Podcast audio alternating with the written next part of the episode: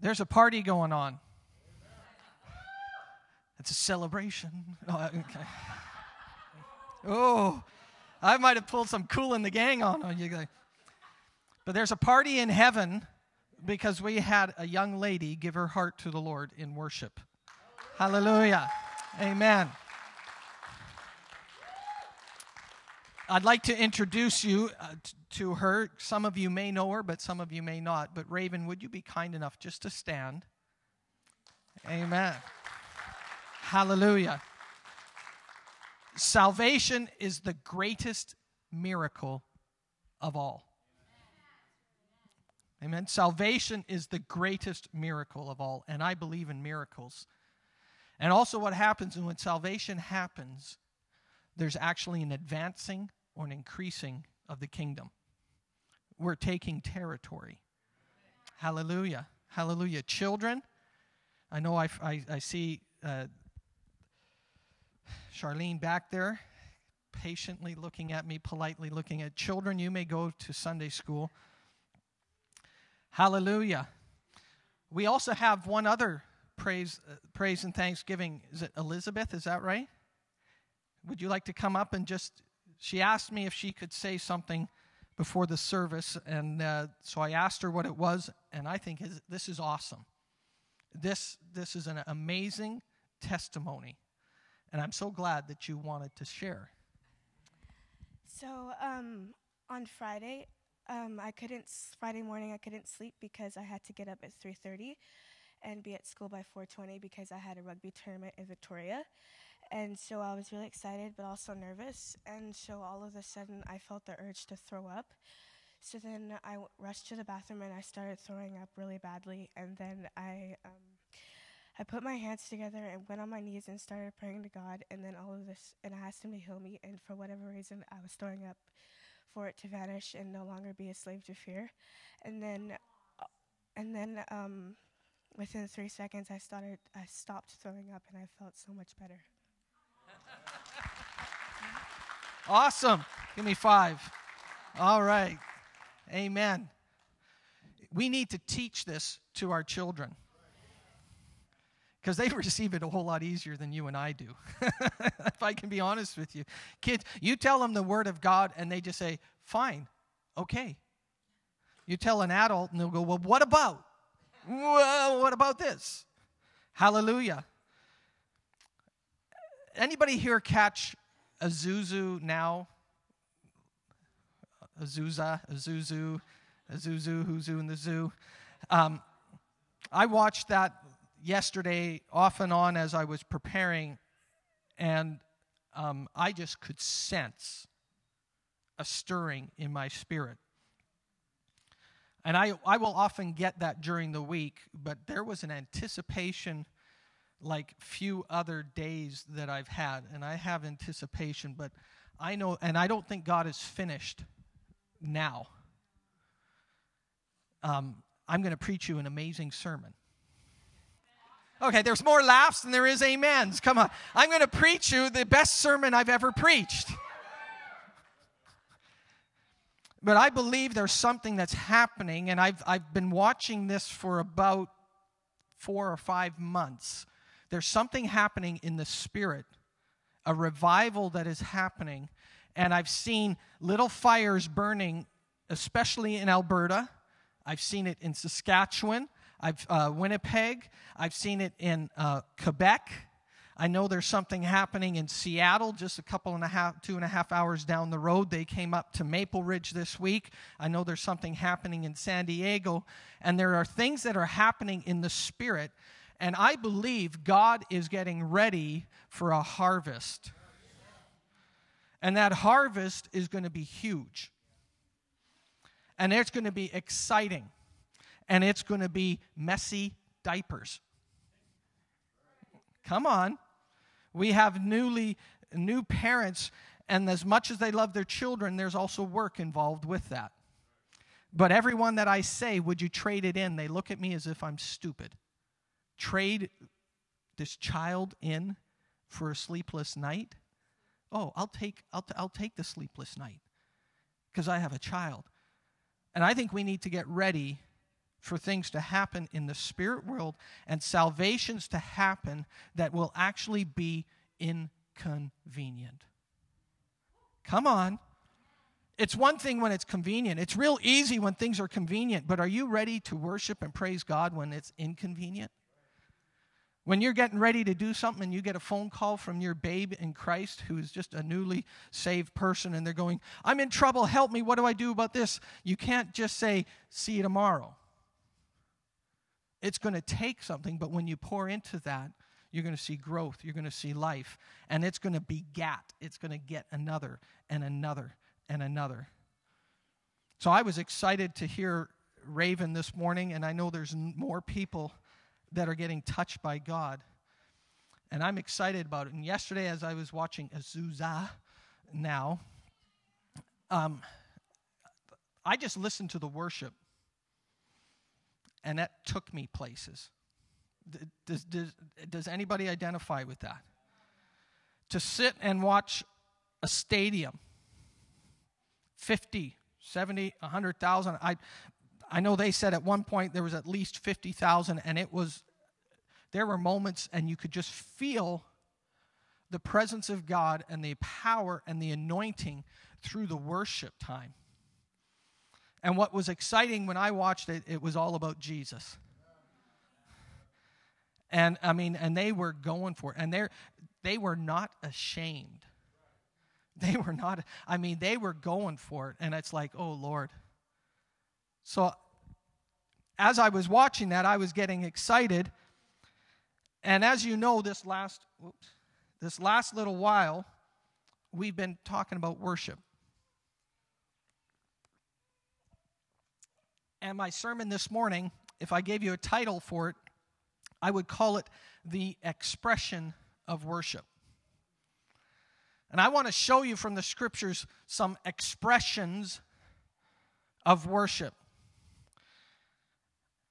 And I want to highlight the word X, EX, because every one of them, every one of my words an expression of worship starts with EX.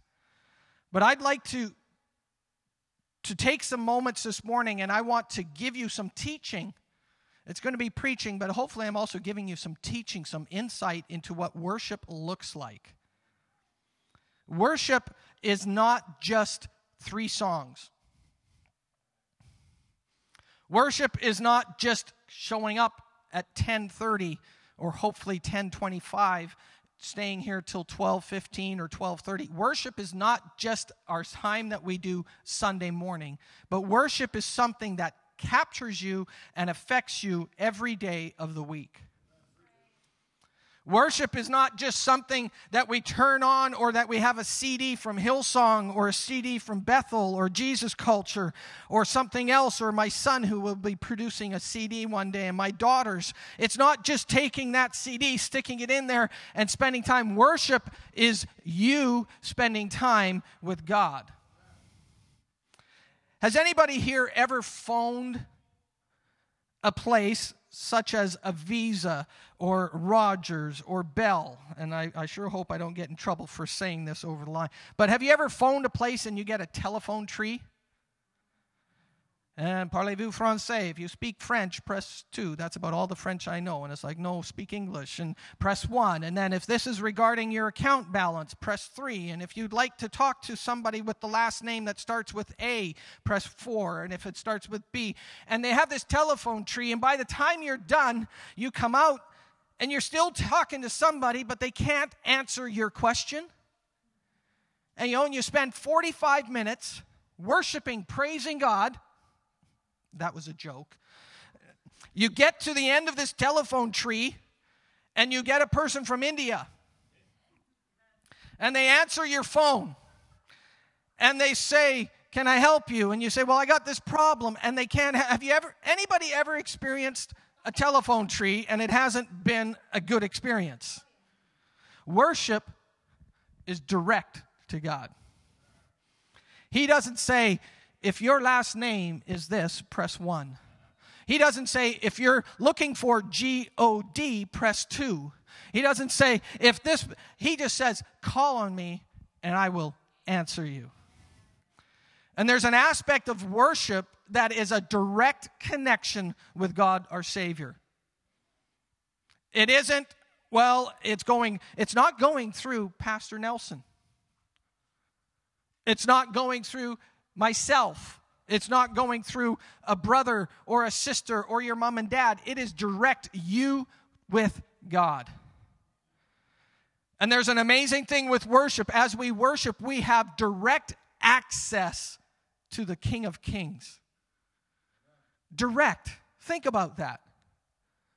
Think about that. With all the technology that we have in this world, we cannot seem to make one phone call and get the person that we want. And yet, with all the technology in this world, I can go on my knees, I can lift my hands up, and I can say, Help, and I get him immediately.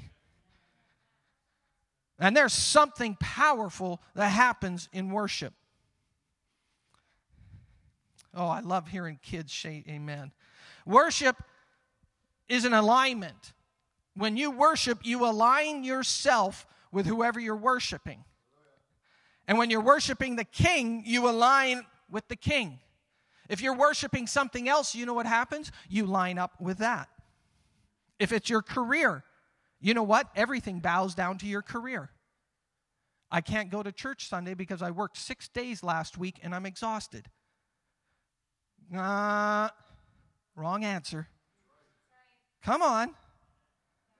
If worship is your one priority, you know what? I can I've worked 6 days a week. I've worked 70, 80. I've even put in a few weeks where I put in 100 hours a week. I would not stop coming to the house of God. If you're worshiping a vehicle, you say, oh, come on. People worship their vehicles and they will actually do things with their vehicles on Sunday morning that they wouldn't do with their Savior on Sunday morning, called cruising. I'm going out cruise. Can we not worship our King? And there's are things, so whatever you worship, you align to, and actually, whatever you worship, you become a slave to. If you're worshiping your career, you will become a slave to your career. If you are worshiping relationships, you will become a slave to pleasing people or pleasing this individual. But when you become, when you worship the King of Kings, you become a slave to Him. It's alignment. Worship is focus. You can't worship and not be focused because when you worship, what happens is you put something in front of you and you say, I will worship this. I will honor this. I will bow before this because that's what the word worship means. This week, last week, I told you that in the Greek, the word actually referred to um, a dog coming and licking your hands. This week, I experienced my dog worshiping me. And you know what they do? All they want to do is make me happy. I mean, the thing drives me crazy. I sit down and he comes about, or she comes about three feet in front of me, and then all she does is just look at you. She just looks at you huh, do we do that with our Savior? Hmm. I'll let you think about that one for a minute. Worship shifts the atmosphere. Did anybody experience an atmospheric shift this morning? Did anybody here experience something? Um, and it might have happened the moment you walked in the door. It might have happened actually when you got out of your vehicle. Uh, but I believe when you came here this morning, not just during worship, but I believe ahead of time, there was a shift in the atmosphere because there was worship on our minds. Pastor Nelson, I was ready to, I was ready to pounce on Pastor Nelson this morning in a good way, laying my hands on him. Pastor Nelson, Pastor Louise, I'm speaking rest over you. Supernatural rest. You're going to rest and you're going to wake up so refreshed, you're going to think, hey, I'm 45 again. No, you're not, but you're going to feel like it. But I'm speaking rest over you. We need to take care of our spiritual parents. If you don't pray for Pastor Nelson and Louise every day, I'm going to ask you to. We need to hold them up. Their heart, their passion is for you, for the kingdom. And we need to honor, and today I honor you, Pastor Nelson, Pastor Louise, for what you have poured into this body. And today I want to pour that back into you.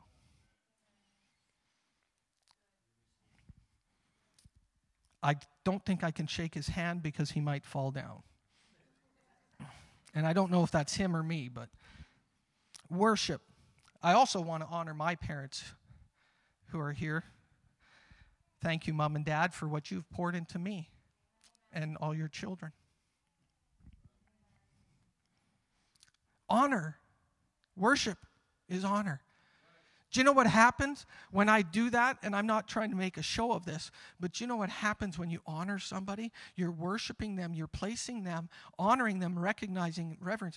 Do you know what? I could ask either one of my parents, either set of my parents, and I could probably get like a check with a few zeros behind it.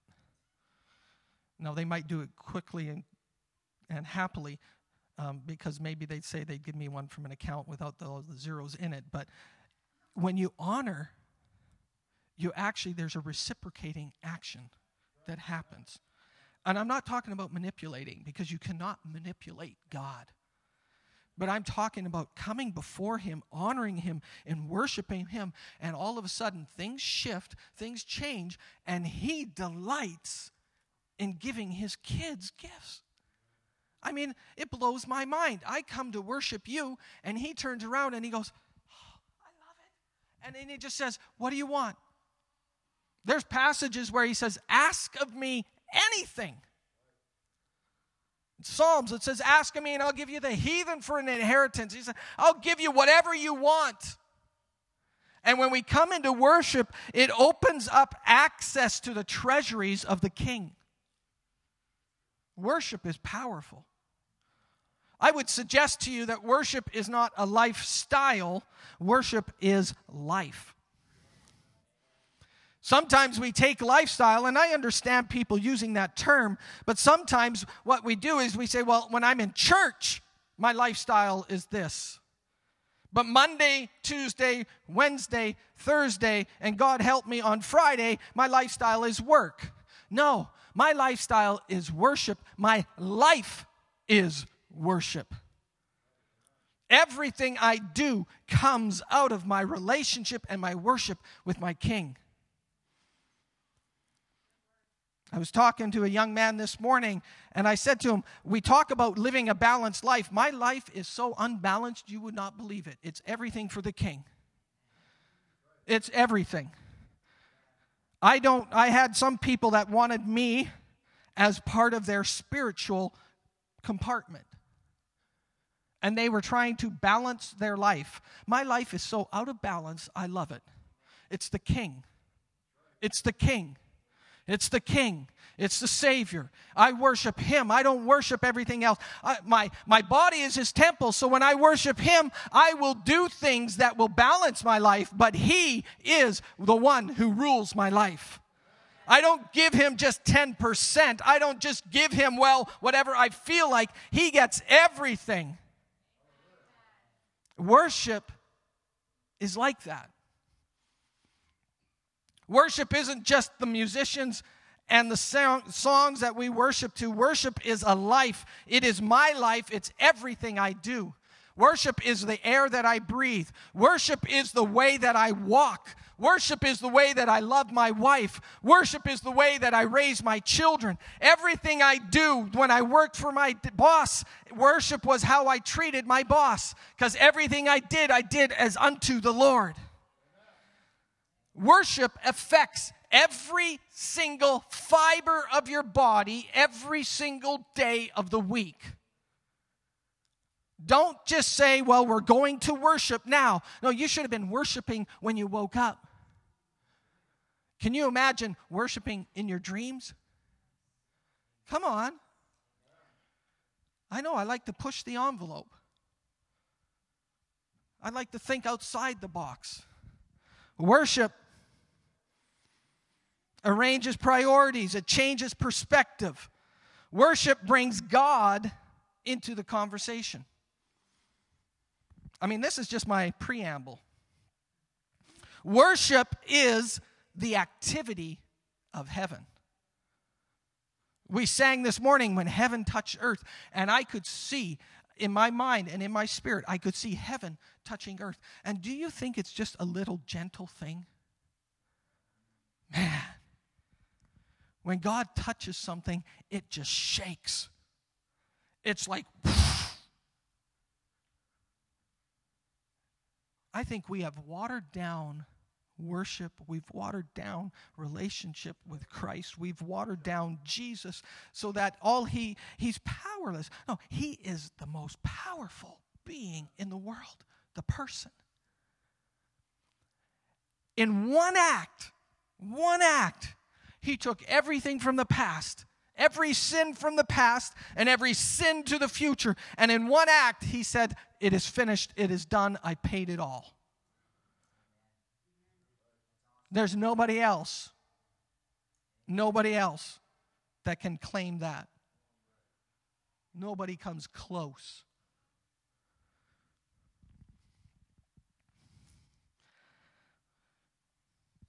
Worship, oh, I like this one. Think about this one. Worship actually alters or changes protocol. I would suggest to you worship is protocol, but there is an aspect of Christian living that we see in the Word of God, and I believe it that it, it says, Come before Him in this way and do this and that. But what happens when you come with an attitude of worship? You know what? You get right to the Father's heart, and all of a sudden He goes, You know what? I just want to bless Him. I just want to take care of Him. I just want to give him what he's asking for. Well, what about this? What about that? What about. No, he's worshiping. And you say, Is that true? Well, let me give you a picture. I've got four children. They have learned, because they listen to my sermons, but they have learned how to get some stuff from dad that breaks protocol because I say they need to do this, they need to do that, they need to wash this, they need to take care. I mean, they got to take care of all my clothes, they've got to wash my laundry, they've got to clean up the house. I'm painting, I'm, I, oh, I'm planting vision into them. They got to do the laundry, they got to do the dishes, they got, they got to have a good attitude. They can't, but I have all these expectations, and you know what they do? I'm on the road and they go, Dad, DQ sounds nice. You're so awesome. Thank you. And you know what? They get Dairy Queen without doing everything else. Text me tonight and I'll tell you what's happening. But when you worship, what happens is you have direct access to the Savior, to the King, and all of a sudden, some of those things, some of those things that used to be part of the order or the process, He just bypasses and He says, No, I'm going to give it to you. And I'll show you in Scripture. In Scripture, Jesus was work, walking around, and this lady who was not an Israelite comes to him and says, Would you heal me? And he says, No, you're not of the children of Israel. He says, You're a dog. Like he insulted her. And she said, Yeah, but dogs eat what the crumbs from the table that fall onto the floor. And what she did was she exercised faith and she worshiped the king. And he said, Ah, I've never seen faith like that in Israel. You're going to get your desire. Can you imagine worshiping the king and all of a sudden some of those things that you thought were this or that or six steps this way, three steps that way, all of a sudden God in his might and in his power and in his ability grants you. Worship alters. Moses had an, a process and he had the temple the tabernacle of Moses, and it was built and constructed the way God told Moses to. Think about this God told Moses, I want you to have a temple, and I want you to build it in this way so that I will come and I will meet with you. And then through the course of the history of Israel and the, the judges of Israel, after they got into the promised land, some of the other nations came and started to bother the Israelites, and the Philistines actually took the Ark of the Covenant. And David has the opportunity to get the ark back. And they bring it back, and I'll go to these verses later. But right now, I just want you to see how worship changes protocol. They brought it back, and David didn't build the elaborate temple, he had a tent. And he put it in the tent. But he understood something about worship, and he had people worshiping 24 7. And all of a sudden, things changed. And God honored that. Whereas in times past, it was the high priest. David had a different order of the priestly. And it was through worship that the protocol shifted and God gave access. That's why a funny little thing, but if you ever noticed when you buy a New Testament Bible, quite often you'll get the Psalms or the Proverbs in there because some people, some theologians refer to the Psalms as actually New Testament teaching. There's an aspect of worship that is in the Psalms hundreds of years before Christ that is actually a picture of a relationship of worship that is 24 7 now. David understood that. He had this amazing understanding of worshiping the king and honoring the king that he actually broke the protocol and God honored him and God poured it out on him and God visited him. God established a covenant with David.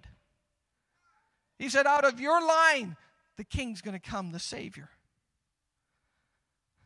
Worship when we understand, when you come to worship Sunday morning, the protocol might be, you know what, I made a mistake this week, and yes, you probably did. I think we all do.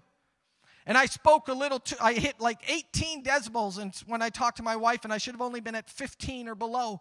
And so I made a mistake and I was a little too loud, this. Or I got upset with a driver. And we come to, and when we come to worship, and I'm saying we deal with those things, we repent of those things, but there's something that happens in worship that he just comes and he just, whew, We experienced that this morning. So I've said all that to give you four aspects of worship. The first thing I want you to see are four experiences of worship. First thing I want you to see is worship is extravagant. Worship is extravagant. It is not ho hum. It's not just run of the mill. It's extravagant. When we worship, we worship with everything we got. As an athlete would say, I put it on the table. I left it on the field. I gave everything. That's what worship is. It's extravagant. I'd like to see you to see a couple verses about that. If you were to look in Matthew 26, and you don't have to turn there, I'm just going to refer to it, but in Matthew 26, verses 6 to 12, is the story of a lady and Jesus is at Simon the leper's house, not Simon the apostle, but a gentleman called Simon the leopard, a leper. Uh, uh, sometimes when the Holy Spirit gets on me, I do little funny things with my tongue. Simon the leper. And he's there at Simon the leper's house, and this lady finds out in Matthew 26. And she comes with an alabaster container or vial, which alabaster was like marble or special stone.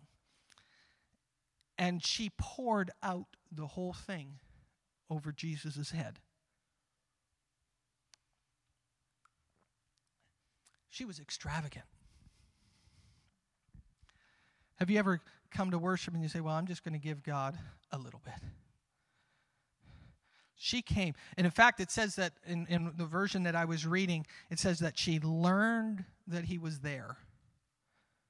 It's almost as if she didn't plan on it ahead of time. But just in that moment, she learned that he was there and she grabbed her alabaster box full of perfume and she went and she poured it out on his head. And actually, in one of the verses, I believe it's in verse 8, the disciples said, Why this waste? Extravagance is wastefulness. Extravagant goes beyond what is required, and it gets into the realm of being a waste. It gets to being in the realm of, you know what we could have done with that? Do you know what we could have done with that? Why did you spend that much when you only had to give this much? And extravagant goes beyond, and it gets into the realm of crazy money. It gets into the realm of crazy response. It gets into the realm of like unbelievable action. Extravagance, worship, she gave, and some people say that that could have been up to a year's salary. I won't even give you my my spray that lasts me for three months. I'm not even going to give you a couple shots of that. It's like, no, that's mine. She said, alabaster box, Jesus, he deserves it, and she poured it out on him. Can you imagine? Our worship this morning, I believe it was extravagant. It was giving. It was giving everything. That's why I implored you. That's why my daughter said, Come forward. It's not just so that you just come and fill this place. No, it's an aspect of extravagance. It's an aspect of getting out beyond myself. It's an aspect of doing something that's almost ridiculous. I actually ran on the spot this morning when he said, I'm running after you. I figured, how else am I going to get there? I've watched worship teams and they're singing that song and they're running on the stage. I thought, well, you know what? I'm going to make a fool for my king. I'm extravagant. I want to be extravagant. I'll give you a couple words that you can associate with the word extravagant indulgence, lack of restraint. Have you ever met somebody who's extravagant and it just drives you crazy? It's like, Oh man, why can't they just do what everybody else does? But I come in and I say hi, and they come in and they go, Oh, it takes them 10 minutes just to welcome me. And it's like, they're so extravagant. It's like, oh, lack of restraint. That's our worship. That's our worship.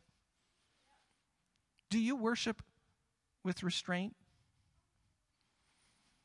Are you prepared to worship without restraint? I was jogging on the spot this morning. I've never done that before. I remember one time I sat in my chair and I had a certain, I wasn't feeling well. And I had this certain condition that bothered me for a while. And God said, David, I want you to sit up and down seven times. The first time I did it, I was sitting there and I only did it a couple times. You know what? I didn't get healed. He gave me a second chance about a month later. And at that time, I was sitting there. I'd gone from an associate to the lead. I guess I should have dealt with it then. And he said, David, will you stand up and sit down seven times? And I thought, this is crazy. I said, okay. I sat down once. Okay, got up. After about three or four times, I'm kind of like, I gotta, I gotta come up with a reason why I'm sitting down here. So I'm like, oh, I need to pick this up, and then, oh, I need to put this down, or I need to. Come on. If you see somebody sitting up and down seven times in about one song, you're going to go, that guy's crazy. I got healed. Sometimes God asks for things to be a little bit extravagant. He deserves it. Second thing I want you to see worship is extravagant, worship exaggerates. Have you ever exaggerated a story? No, no. Children have never exaggerated a story. Not in my whole life have I ever embellished a story. Never, never, never. How big was the fish you caught? The only person that's honest is a person with one arm because he can go like this. Everybody else, they're never honest. They're always exaggerating. I caught a fish and it wasn't this, you know, it was only this big, but man, by the time I'm finished telling the story, this, the, the big, I mean, the fish took me an hour and it was heavy and hard and I sweated. No, we exaggerate. Do you know what? You can never exaggerate the goodness of God. Just try. Try to tell me how good God is. Try to tell me there's a limit or a topping point of his goodness. Try to tell me that there's some point it reaches and go, oh, no, he can't be any better than that. Try. If he's the first and the last, I would recommend and suggest to you that he's got everything covered. Try to exaggerate his goodness. He gave his life for me. He gave his life for you. There's roughly, oh, what, 7 billion people on the earth at this moment in time, and he died for every single one of them. And this is just one generation. Try to exaggerate the goodness of God. You can't. So when you worship, what you're doing is you're not really exaggerating, but you're trying. God, you are good all the time, and then some like Buzz Lightyear to infinity and beyond. You can't get beyond infinity, but man, when I worship God, it's like to the end of the earth, to the end of the universe, and then more. Can you exaggerate God? Can you exaggerate the goodness that He's done for you? Worship, man, it, exa- it just gets, it's more than enough. Words that happen with exaggerate to go beyond normal proportions. Just try. Just try to go beyond normal proportions describing the King of Kings. I dare you to sit down this week and describe the limit of God. And try to explain to me how you cannot help but exaggerate or try to exaggerate you cannot exaggerate him. He's the King of kings. What's more than that? He's the Savior of the world. He's the top. There's nobody, nobody, nobody better than him. I want you to see a passage in the scripture. If you were to write down a passage in 2 Samuel chapter 6, and it's actually the whole chapter, but I got a couple verses I want you to see. This is when David actually goes to recover the, the Ark of the Covenant, and he does it twice because the first time he does it, a gentleman stops to try to steady the cart, a guy named Uzzah, and, and God smites him because he was doing something out of order. But even in that instance, if you read it, David took 30,000 special troops to go get the ark. and do you know what? The Philistines wanted just to get rid of it. They didn't. They weren't looking like fighting. Um, if any of us have watched that video from hosting the presence, and, and Bill Johnson talks about how they actually got hemorrhoids, a pain in the butt. This whole tribe, this whole group, this whole city, and then they took of, of Philistines. So then they took the ark and they brought it to another place and they got the same conditions. They couldn't sit down in a sermon. And then they got, and they brought, and finally they're realizing, you know what? It's not what we ate, it's not any of our, it's the ark. Let's get rid of this thing before it actually kills us. So David did not need 30,000 special troops. He needed four people to carry it. What did he do? Man, he was so excited, he's exaggerating. He's going, we're going to get it. And if you read that whole chapter, there's verse after verse. He's singing, he's dancing, he's excited. It says in there the second time, then he they, they have the issue, and then it stays at the house of Obed Edom. And if you actually study that person, I've got a book from Daniel King on it. When he Obed Edom, everything he did, his house just prospered because the ark was there. Think about that. Think about that. God's presence. Everything he touched. And David got wind of it, and they said, Hey, king, something weird, but the ark, it, it bothered our enemies, but it gets to the field of Odom Edom, and like, that guy's stellar. Like, you would not believe everything he's doing. It's like it's grown better, faster, bigger, stronger. David catches wind of it. He says, oh, I got to get the ark. And so he goes a second time and he brings it. He takes six steps. I have stepped, thank God for Fitbit, I've stepped 2,600 steps this morning. He took six steps and he says, We're going to offer a sacrifice. Come on. Can't you wait 10 steps? Can't you wait till he gets. No, he was exaggerating God's goodness. Can you imagine coming to worship and it's like, I, I can't sit still. Now, I can't sit still normally, but when I'm in his presence, you know what? Something happens inside of me, and it's like, I gotta worship. I gotta, I, I gotta dance. I gotta move my feet. I gotta, I gotta do something. And it's beyond normal proportions. A typical service would look like this, but this is not no typical service. This is a service to the King. This is worshiping the King of Kings. And I will uh, try to exaggerate his goodness in my worship. I'm going to bring 30,000 when four would do. I'm going to take six steps and I'm going to go, God, you are so good. Why? Why? Because he is good. Because he is awesome. Because he watches over me.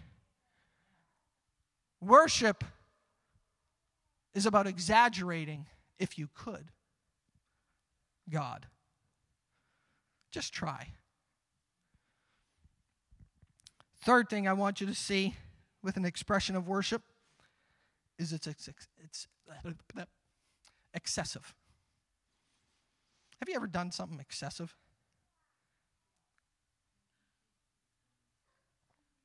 Have you ever tipped somebody excessively, like 21%? You know, I mean, thank God the little device says 18%, 20%, and you go, okay, that's $6.13. I'm going to do $6.15. I'm going to be excessive. Uh, with God, worship is excessive, it's over the top. This morning, our worship was excessive.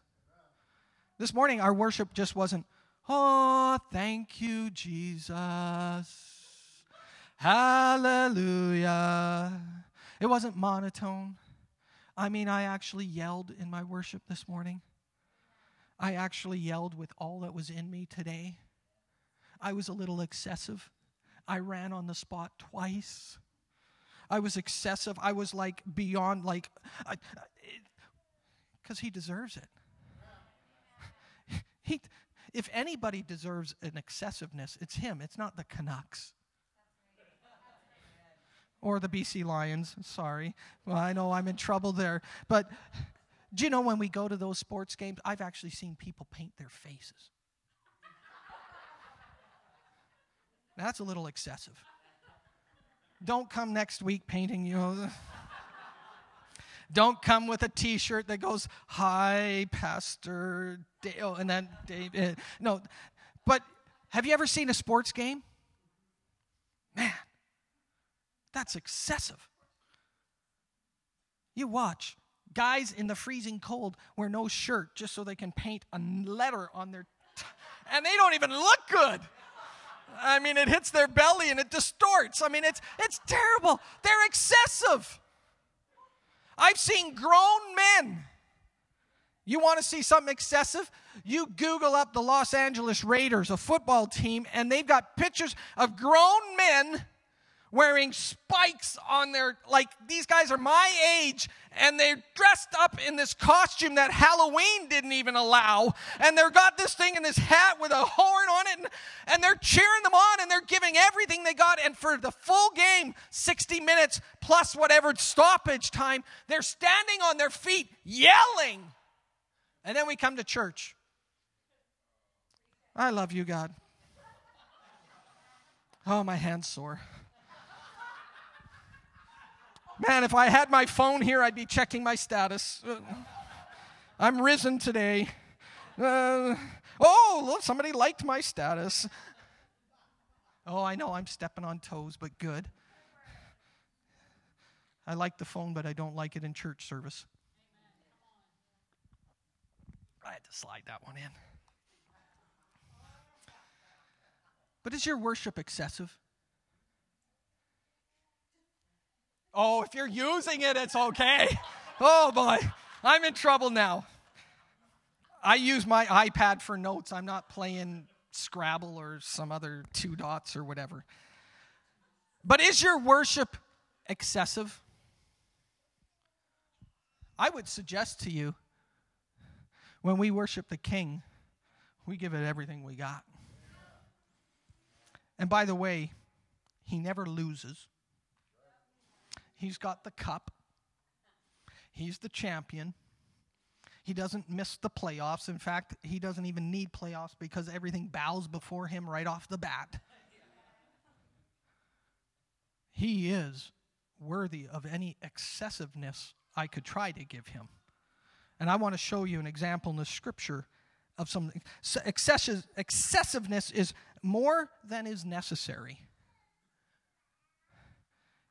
More than is necessary. It's lavish. In 1 Kings 8, I want to read you a couple verses. Verse 5 there were so many sheep and oxen, they couldn't be counted or numbered. This is when they're getting ready to sacrifice. There were so many sheep and so many oxen, they could not even number how many there were. That's a little excessive. Why offer them when 10 will do, or one for every family, or one big one would do? No, I'm just going to offer them all. I'm going to, without number. Why do we have to measure our worship to God? Why do we have to say it's from 1030 and this is I'm guilty to 1105 and then Pastor Daniel or Sean or somebody else you better get up and transition cuz I need Why do we take worship and we put it in that space? Can we not get a little of excessive? I mean, can we go to 1216? Oh, that was, oh, come on. Can we go to 1216? I'm going to go for 17. David, when he prepared, the, yeah, please don't put a clock up there that's digital. Uh, I'm going to pull my daughter. I, I can't just tell what the time is because it's round. Um, I'm not going to tell you which one, but I'm in trouble now. Lord, forgive me for I did not know what I just did. David. In, in, in 1 Kings chapter 8, it says the priest could not stand or minister because of the. Can you imagine worship being so intense and excessive that Pastor Nelson, Pastor Daniel, myself, or somebody else gets, gets up here and it's like, I'm just making. Uh, I can't do it because worship is just so strong. Wow.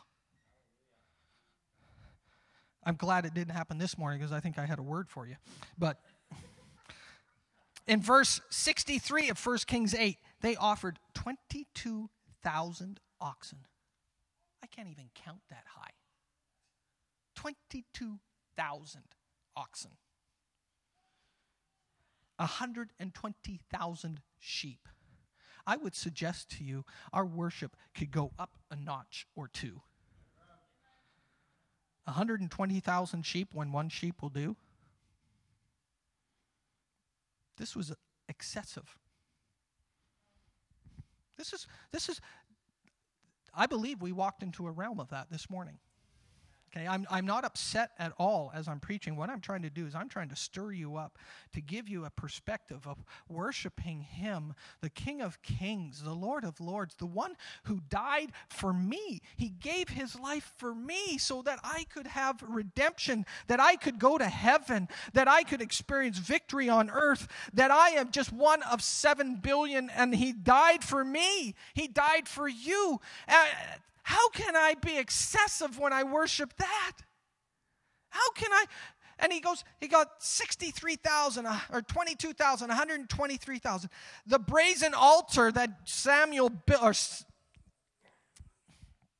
Solomon built was 30 feet by 30 feet. Now, let me give you a little picture of what 30 feet is. That's 15 of these tiles. So if you started at that wall 30 feet would bring you roughly to about here.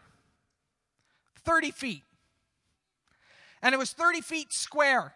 So, for simplicity, if I came to here, all these chairs, that's how big the brazen altar was. It was huge, 15 feet tall. And he says, You know what? It's too small. We're going to offer all of these in the front court, in front of the.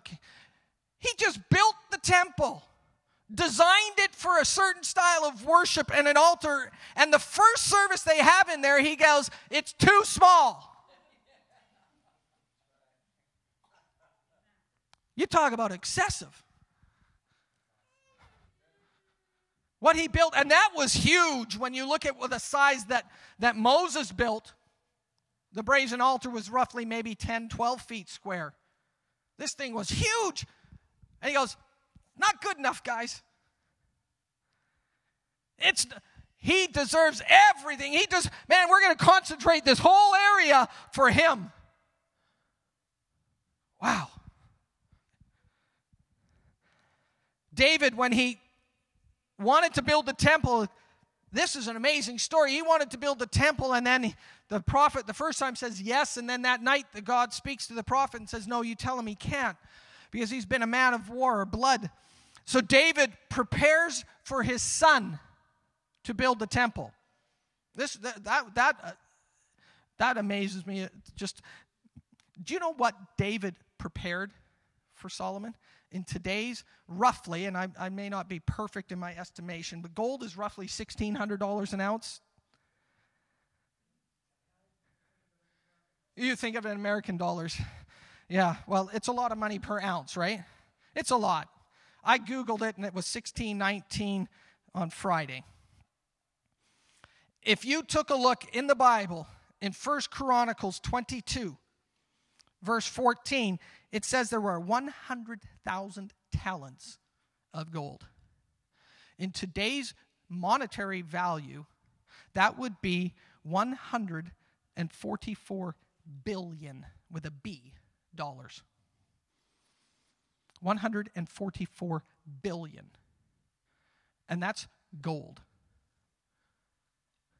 Then he had more silver it says the nails and the iron and the wood was just like, it was excessive. It was like, do we really need that? Yes, we do, because it's the King of Kings. I can't wait to build another building and get a little excessive. And somebody say, couldn't you give that to the poor? Yeah, but he's the king. Come on. I've heard people say, yeah, well, that church building is so beautiful, but they don't do anything for the poor. We'll do something for the poor. Like, like they're not going to miss out, but the king gets first. And I want the next building to be the most beautiful structure built in Abbotsford. And I'll go for all of Canada too. Come on. We're not just going to build something with four walls and say, "There you go, thank you, God." He deserves. It's it should be excessive. Do you know? David here also after this he says, "By the way, Solomon, I'm going to give you of what I have." So he has 144 billion set aside through the treasury, through his kingdom. And he says, "But personally, if you read First Chronicles 22, he said, personally, he says, I got to do something. And he gives roughly in the neighborhood of 4 billion.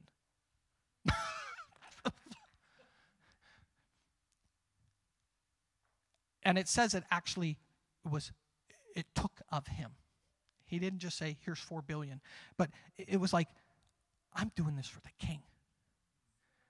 He was a little do you really need gold doorknobs?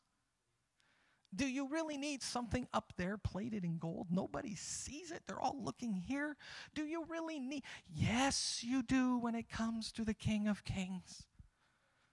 He deserves it all. And I'm putting you on notice when we build a building, it's going to be excessive.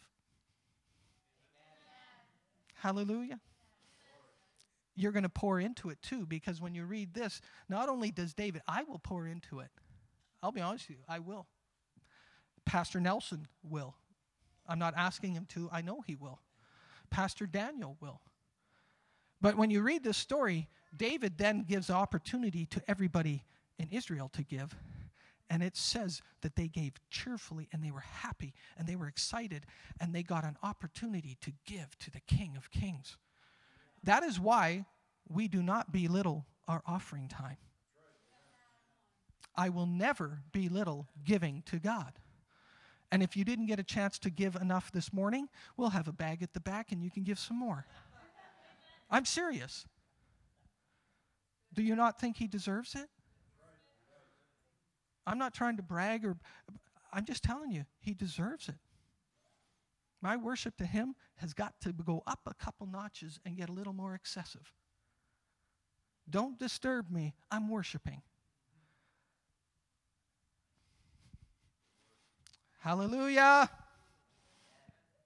Worship number 4 is extreme. Anybody here ever watch the X Games? Man, if that's not extreme, I don't know what is. I mean, these guys do stupid things, things they put their life in peril. And then they get off and they laugh. And they call it the extreme games because it is extreme. There's nothing tame about it.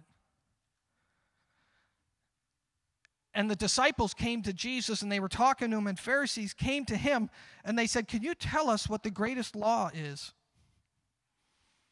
And he refers back to the Old Testament. This is not just a New Testament concept. This is something that God instituted from the start. And he says, You shall love the Lord your God with all your heart, with all your mind, and with all your soul. He was extreme. My worship to him, it doesn't just involve waving my hands. My worship to him doesn't just do running on the spot. My worship to him doesn't just involve Sunday morning 10:30 to 11:15. My worship to him is so extreme, it involves my whole being. And that's what he's saying here. When you worship him, when you love me and you worship me, it's going to cost you everything. Worship is costly. Do not think that worship is free or cheap. Worship costs you. But I also tell you that worship it's worthy. I think sometimes we think Christianity is a casual relationship. No, it's a, it's a costly relationship. It cost him everything, and I give him everything. Worship is extreme. He didn't just say, You shall love the Lord your God with all your heart, but your thoughts and your mind and everything else, you guys just, that's okay. I just, I just, I just want this. I'm here to tell you, God wants every ounce of you. It says in Exodus that he is a jealous God. In fact, in Exodus 34, verse 14, if you want to write that down, because that it says, worship the God because his name is jealous.